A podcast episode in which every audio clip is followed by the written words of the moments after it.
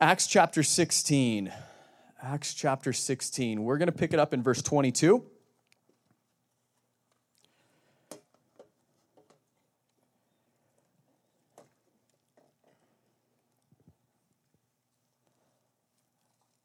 Acts chapter 16, verse 22. There is a moment coming, and I don't want you to miss it. I want you to maximize your moments like Paul and Silas do right here, beginning in verse 22. Paul and Silas were doing what God had called them to do. They were headed to the place of prayer. And they were doing acts in the name of Jesus. And of course, they face opposition. And they are apprehended. And we pick it up with them in verse 22 it says, The crowd joined in attacking them, and the magistrates tore the garments off them and gave orders to beat them with rods. And when they had inflicted many blows upon them, they threw them into prison, ordering the jailer to keep them safely. Having received this order, he put them into the inner prison and fastened their feet in the stocks.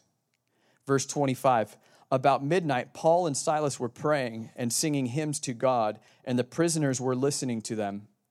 And suddenly there was a great earthquake, so that the foundations of the prison were shaken.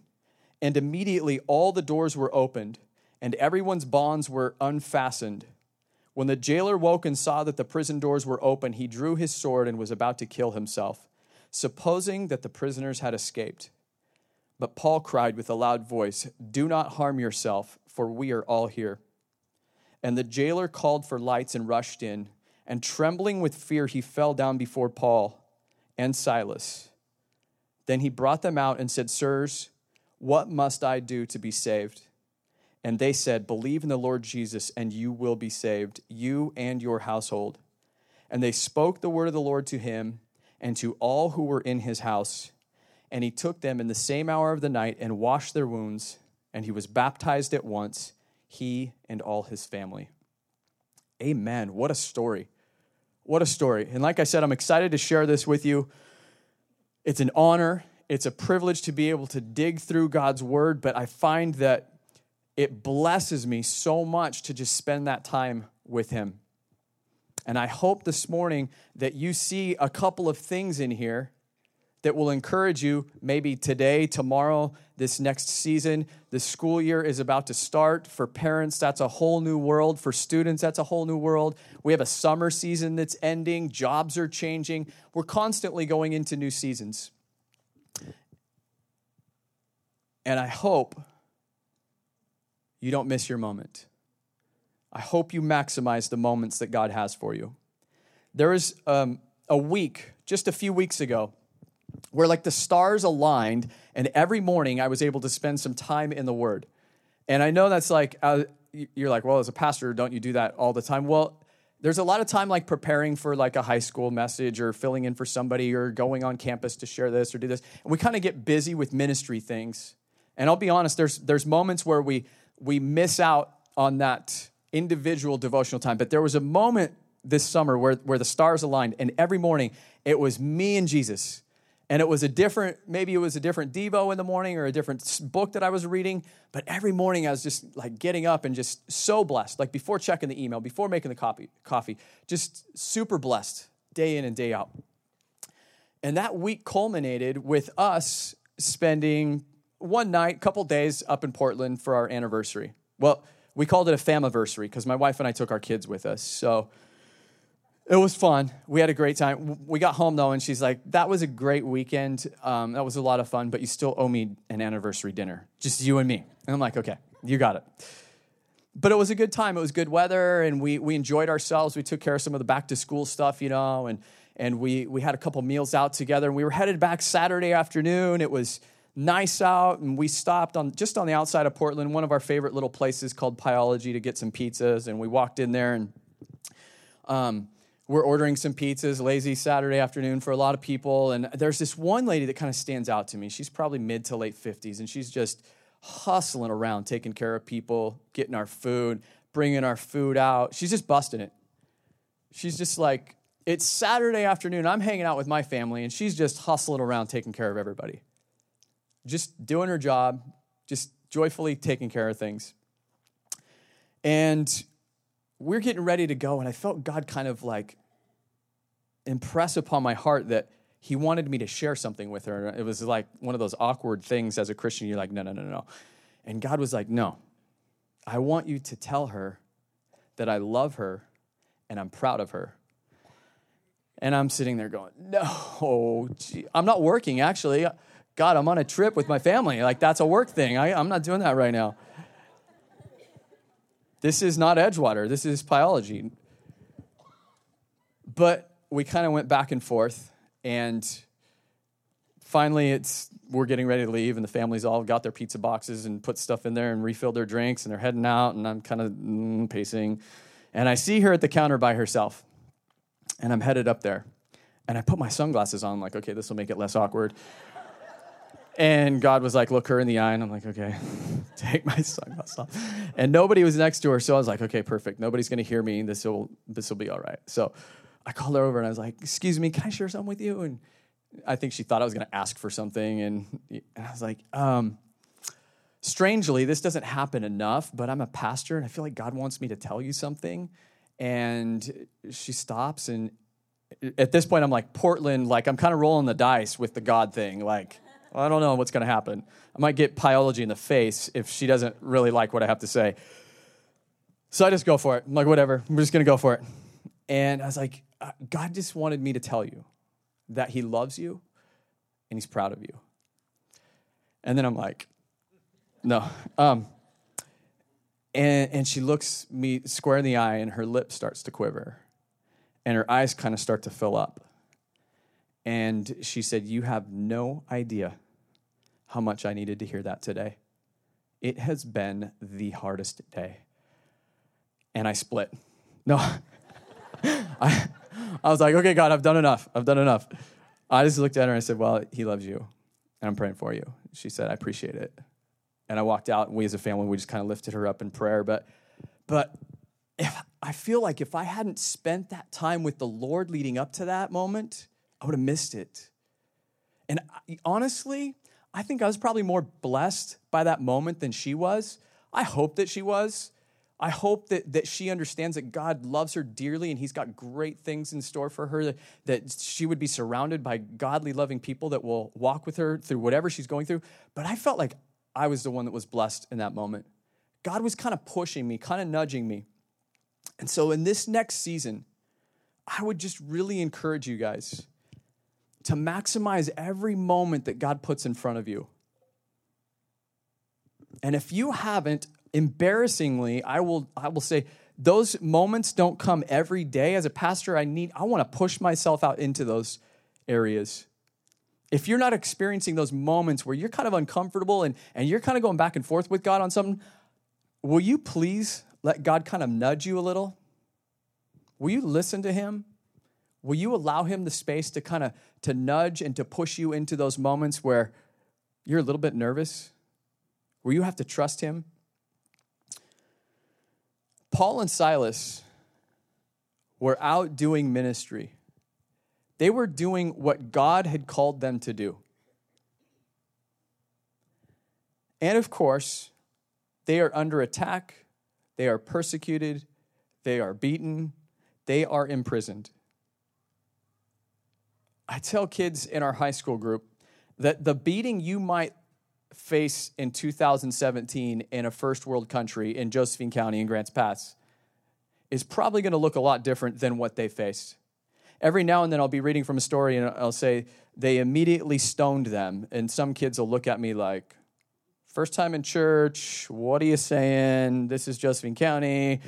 And I have to clarify, obviously, that the rocks sometimes that get thrown at people, the beatings that might occur, for us, 97, 98, 99% of the time, are probably words. It's probably what people are saying. It's probably what the, the skeptics are saying. It's probably what the critics are saying. In fact, it might even be the words that the enemy is whispering in your mind that you're facing that might be the beating that you're taking. I would just encourage you push forward anyway, push into God, and, and just be okay with a little bit of discomfort. Paul and Silas find themselves beaten and imprisoned for what they were called to do. This next week, it might be a parent who's feeling condemnation for their parenting. It might be an employee who's feeling kind of attacked. You might be the only Christian in your workplace. But don't, please don't miss your moment. I think it's really cool that God lets them come to a place. It says that it's dark and at midnight. And it's symbolically, it's a quiet place where they are alone. They're alone in this moment with their thoughts, their fears, their questions. Why God? Why? He lets them get to this place. Last week, Matt talked about Hosea being called out into the desert. And it was there that God said, I want you to get to know me as husband and not as master. And God's okay with us getting into that dark midnight hour. And He doesn't want us to distract ourselves. He wants us to absorb it. Matt talked last week about how the greatest distraction we have coming into this season is football. We have social media when we don't want to think about the difficult things that we're facing. Jump on social media, get distracted with that until you get mad about something that you see on there, and then it's a whole other thing. But there's there's no distractions here for Paul and Silas. They're singing hymns, not turning to the world. So, do you run to God or do you run from God when it's dark? Just think about that. When we have those moments, are you running to God or to the world? Verse 25 says, After singing and praying and praising God, there's an unbeliever that witnesses what happened in the dark. He heard them in the dark. It was what Paul and Silas were doing in the dark that pulled this jailer in to their lives. It wasn't when things were good and perfect and everything was great that they were able to witness to this particular guy.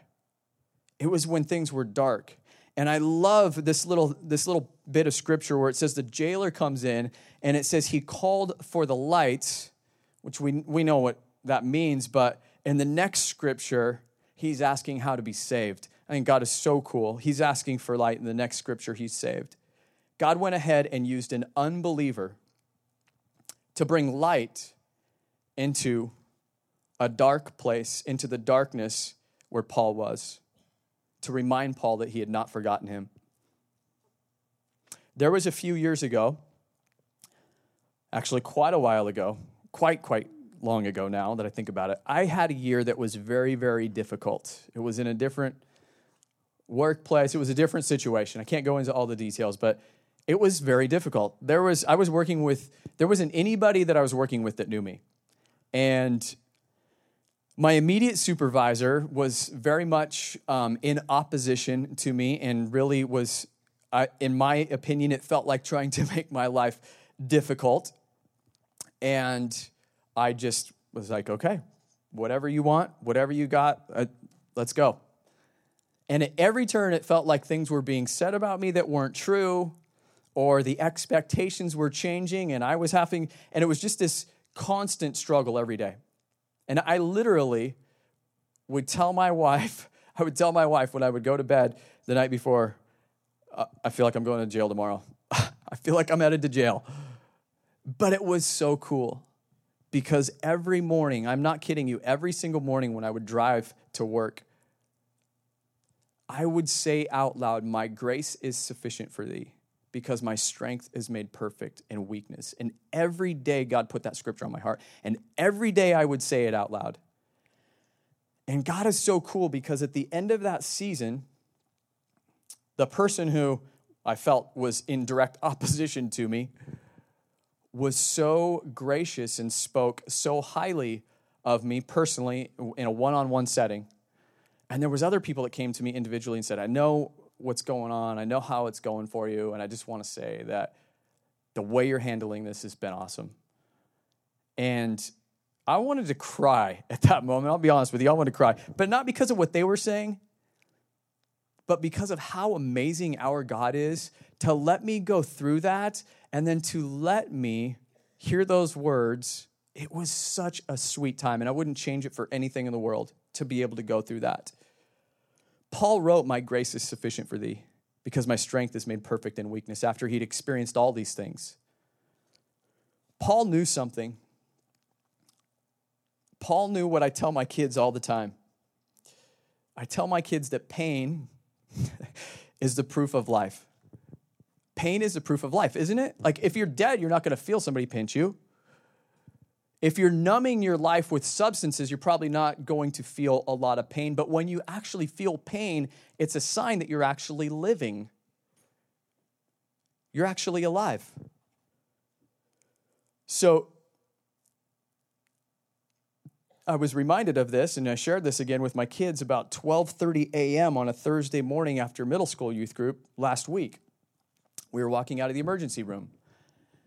Yeah, and um, my son had gone in because we had our middle school group, and the floors at the church office where we have the middle school group had been recently waxed, so they were nice and slick. And one of our um, kids had discovered that if you take the gray couch pillows that we use the, for the couches out at Fruitdale, if you run and jump on them on this newly waxed floor, you can slide really fast and really far. And you could. And it was a lot of fun. And I can speak from experience because it was a blast. We had a great time. But youth group was wrapping up, and we were outside finishing up a. Um, we were finishing a game, um, a, a, human pinata, and um, and that doesn't, that sounds wrong. That does sound wrong. when I say human pinata, I don't mean we had a kid and we were beating him with a stick trying to get candy out. Well, was not what it was. It was like a T-shirt with candy on it, and you were running around trying to pull the candy. So, sorry, that sound. Immediately, you're like, okay, no, new person, don't send my kid to the middle school. But we're outside, we're wrapping up the game, and everybody, you know, middle schoolers, like, there's blood, and it's just like, whoa! They come flying out your son's bleeding, blah, blah, blah, blah, blah. He fell. And I'm picture, picturing the balcony inside the church where they like to like throw basketballs and stuff over. And I'm like, did he fall from that? Because that would be a lot of blood. Okay, well, let's go in there. And I get in there, and sure enough, there's a lot of blood. Um, and as luck would have it, we have a first time sixth grader whose mom decided to stay with her throughout the whole service. So immediately, I've got this mom who's questioning my ability to supervise children.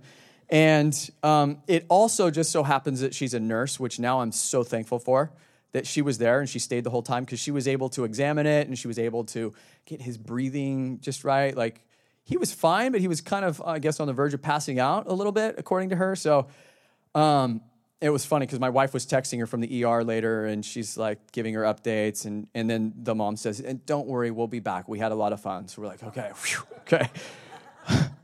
But he was on that pillow and he was sliding, and his chin ended up becoming the break on the concrete, and it just pulled it right apart. 10 stitches.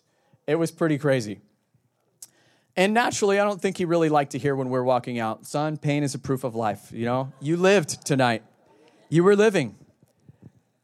But some of us are so afraid in this Christian walk to let ourselves experience that, that uncomfortable moment, that persecution, that condemnation, what people might say. Some of us, we keep it from allowing us to join the community group because it's not the perfect fit for us.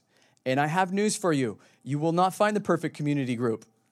You won't. Just like we say, you're not going to find the perfect church. You have to be willing to put yourself out there and go ahead and experience a little bit of pain. Because God will do some amazing things with it. we can't be fearful. In fact, it's funny. I was thinking about the ER. Matt was talking last week about how this needs to be like an emergency room. And I agree that we have to we have to be accepting of the people that come in with hurts and, and look at them that way. And I was interested in the statistics. So I studied I went and looked at some studies about less, I think it was 7.7% out of 10,000, 7.7 out of 10,000 people that go into the ER don't make it out. I, I didn't think it, it was so. It was like 99.97 or 3%, something like that, 99.9.3% or whatever, make it out. So I thought that was great. So I was thinking church should be the same way. That should be the same goal for us 99.9%. And we should look at this as an opportunity to celebrate those victories. And we should look at those opportunities as us being those families in that waiting room or being that staff in that hospital room to, to help these that are coming in and be accepting of that. Maximize your moment, don't miss it. Verse 26 and 28, it says, As they were singing, the walls came down, but they didn't go anywhere. They didn't go anywhere. The jailer comes in and they haven't gone anywhere. He gets saved, they go to his home, his whole family gets saved. And I've shared on this with, I think, three year olds all the way up through high school at some point or another. And you've probably read this story to your own kids or you've heard it read to you. And, and I, I think I've shared or probably focused on, on how when we pray and we worship and the walls come down and there's freedom. And I believe all of that, that God will use all of that stuff. I totally believe that. But this week I was like, God, is there more to this that maybe I've missed? Will you show me something with, with this, God? Paul and Silas suffered they were persecuted, they were jailed, they praised God, they were freed. God used it, no doubt. But God showed me that He gave me the, this, this question I had that why didn't Paul run? Or at least get up and walk out. Why didn't Paul and Silas get up and walk out? What do you guys think? You can answer. Why did, why did they not get up and walk out? Jesus told them to stay? Yeah, okay. Sounds good. Good witness? Absolutely. I think so. I think those are correct answers. I, I think those are correct answers, but I also I don't think Paul ran when the walls came down. I don't, because I don't think Paul and Silas saw the walls. I don't think Paul and Silas saw that there were walls there. There were walls, and they came down because that's what the Bible says.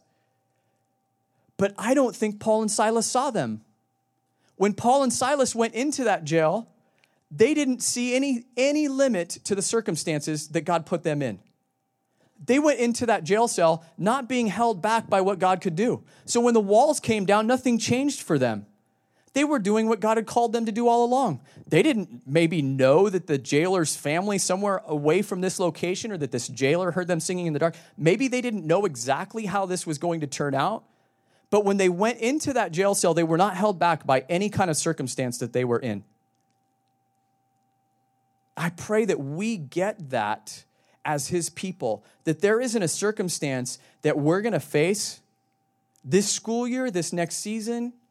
There is no circumstance that we will face that we will be trapped without him, without a way out, without using or maximizing that moment. Paul was living.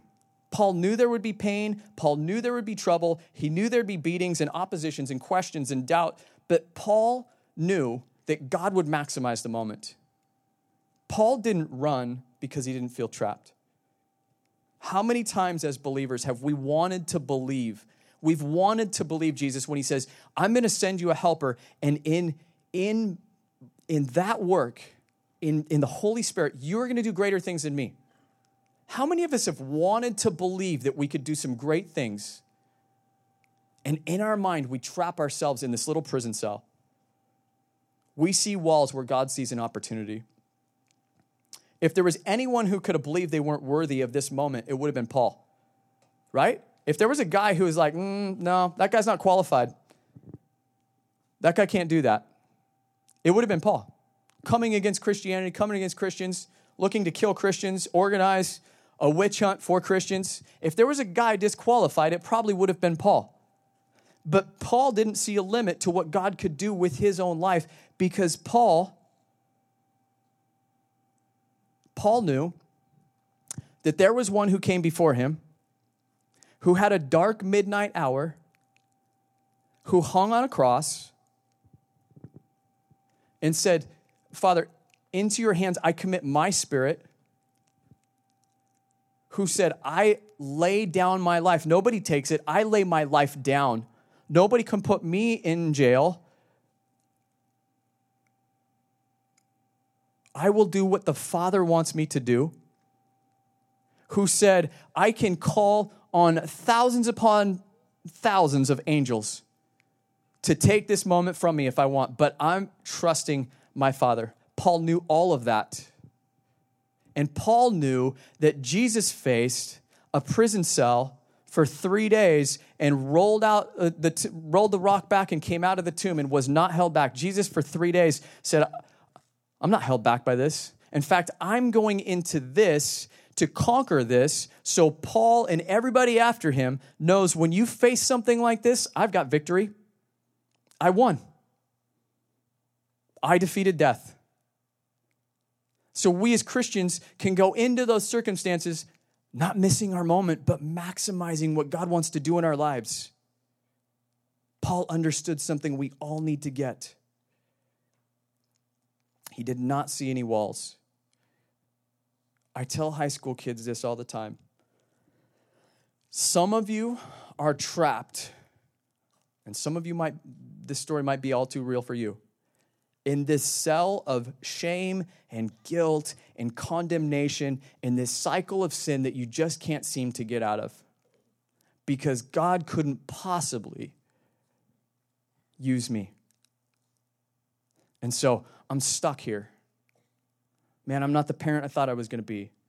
I'm not the, the Christian I thought I was going to be. I'm not the son my parents had hoped I would be. I'm not the husband or the wife that I thought I would be. And this guilt and this shame keep you trapped in this prison cell. And the craziest thing to me about this cell is there's no walls on it. Jesus is standing right on the other side, just like, come on. Freedom is yours. Let's go. And then there's some that are kind of playing with God that are making a mockery of their walk and their relationship and saying one thing and doing another. And it's the, I, it's the same to me.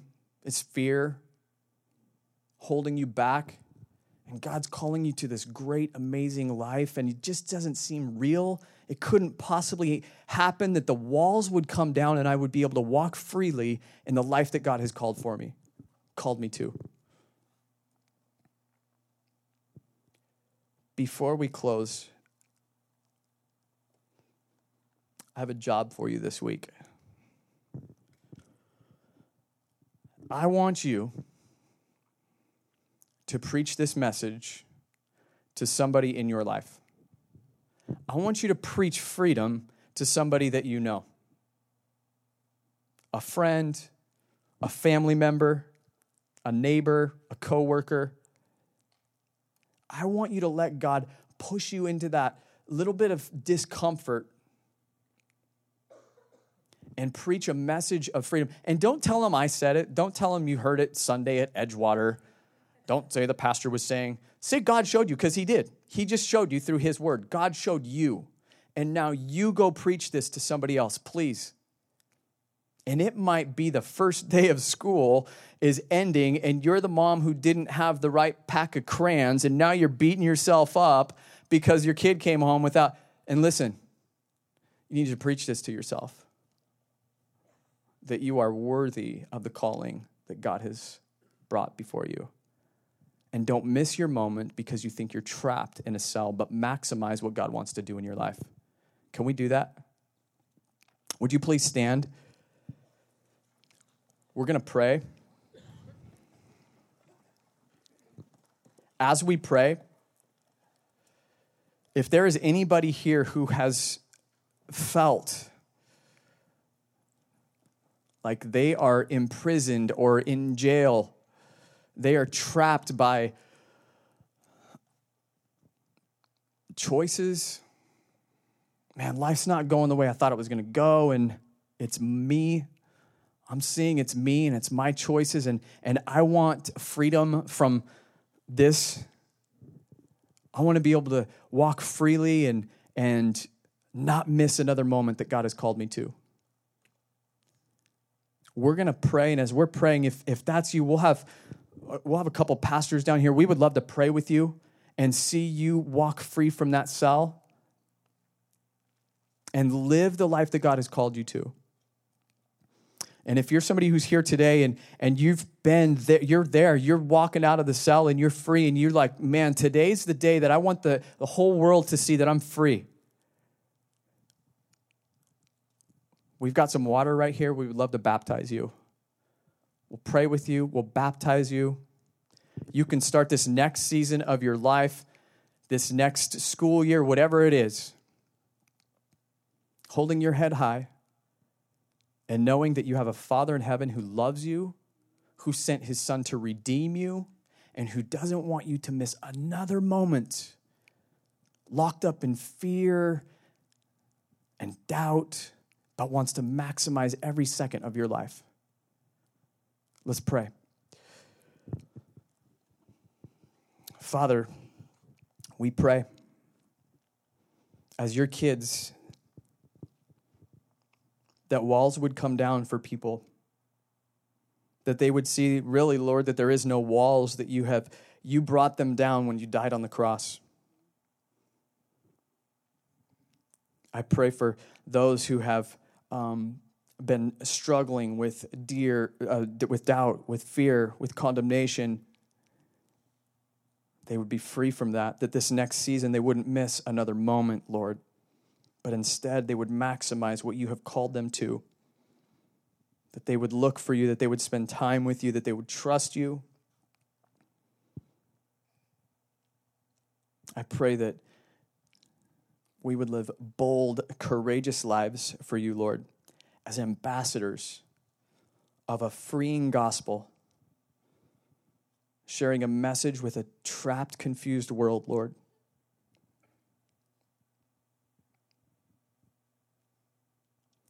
We lift up those in our area, Lord, again, Brookings and the surrounding areas, and Houston, Father, we pray. We pray again, Lord, for them that through this time that they would cling to you, Lord, and that you would work a great testimony in their lives. We love you, Jesus. We thank you for this time. We pray these things in your name. Amen. God bless you guys.